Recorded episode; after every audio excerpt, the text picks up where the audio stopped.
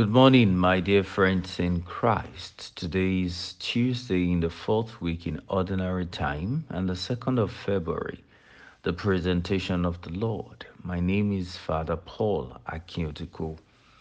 Do you look forward to meeting the Lord in the Eucharist? In the readings today, when the days were completed for their purification according to the law of Moses, they took him up to Jerusalem to present him to the Lord, just as it is written in the law of the Lord.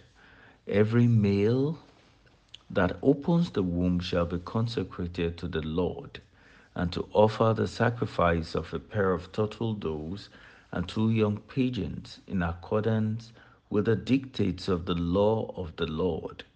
Now, there was a man in Jerusalem whose name was Simeon. This man was righteous and devout, awaiting the consolation of Israel, and the Holy Spirit was upon him. It had been revealed to him by the Holy Spirit that he shall not see death before he had seen the Messiah of the Lord. He came in the Spirit into the temple, and when the parents brought in the child Jesus to perform the custom of the law in regard to him, he took him into his arms and blessed God, saying, now, Master, you may let your servant go in peace according to your word. For my eyes have seen your salvation, which you prepared in the sight of all the peoples, a light for revelation to the Gentiles and a glory for your people Israel. The child's father and mother were amazed at what was said about him, and Simeon blessed them and said to Mary his mother, Behold, this child is destined for the fall and rise of many in Israel, and to be a sign that will be contradicted.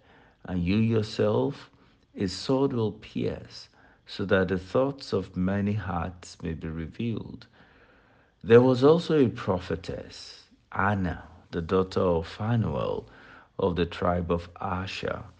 She was advanced in years having lived seven years with her husband after her marriage and then as a widow until she was 84. She never left the temple but worshipped night and day with fasting and prayer.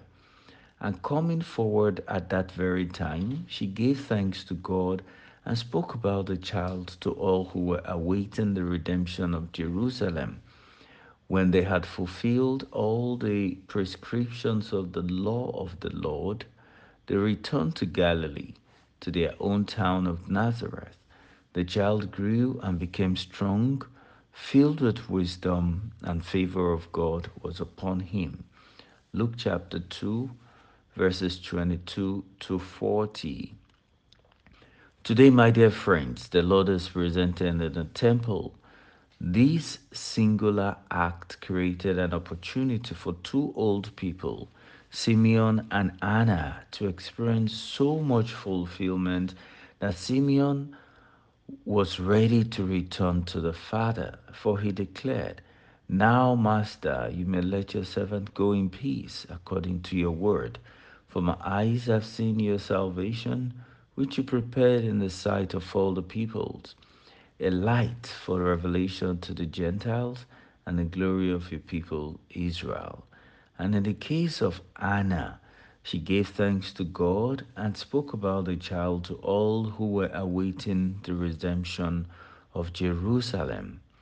This would not have happened if both were not disposed to God and open to the Holy Spirit. We're told that this man, Simeon, was righteous and devout awaiting the consolation of Israel, and the Holy Spirit was upon him. Dear friends, if these people committed their lives and looked forward to encountering Jesus as an infant in the temple, how much more should we learn from them to look forward to meeting and receiving Jesus not just in the temple, but into our hearts? Into our lives in the Eucharist.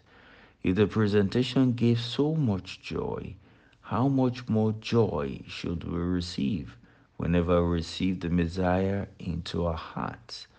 Both looked forward to this day. we too must always look forward to that encounter with the Lord in the Eucharist. Nothing stopped them from having this encounter. Nothing should stop us from encountering Christ. I pray that every time we receive the Eucharist, we too may experience the fulfillment that Simeon and Anna felt today. May the Lord put in our hearts a desire for this encounter. God bless you.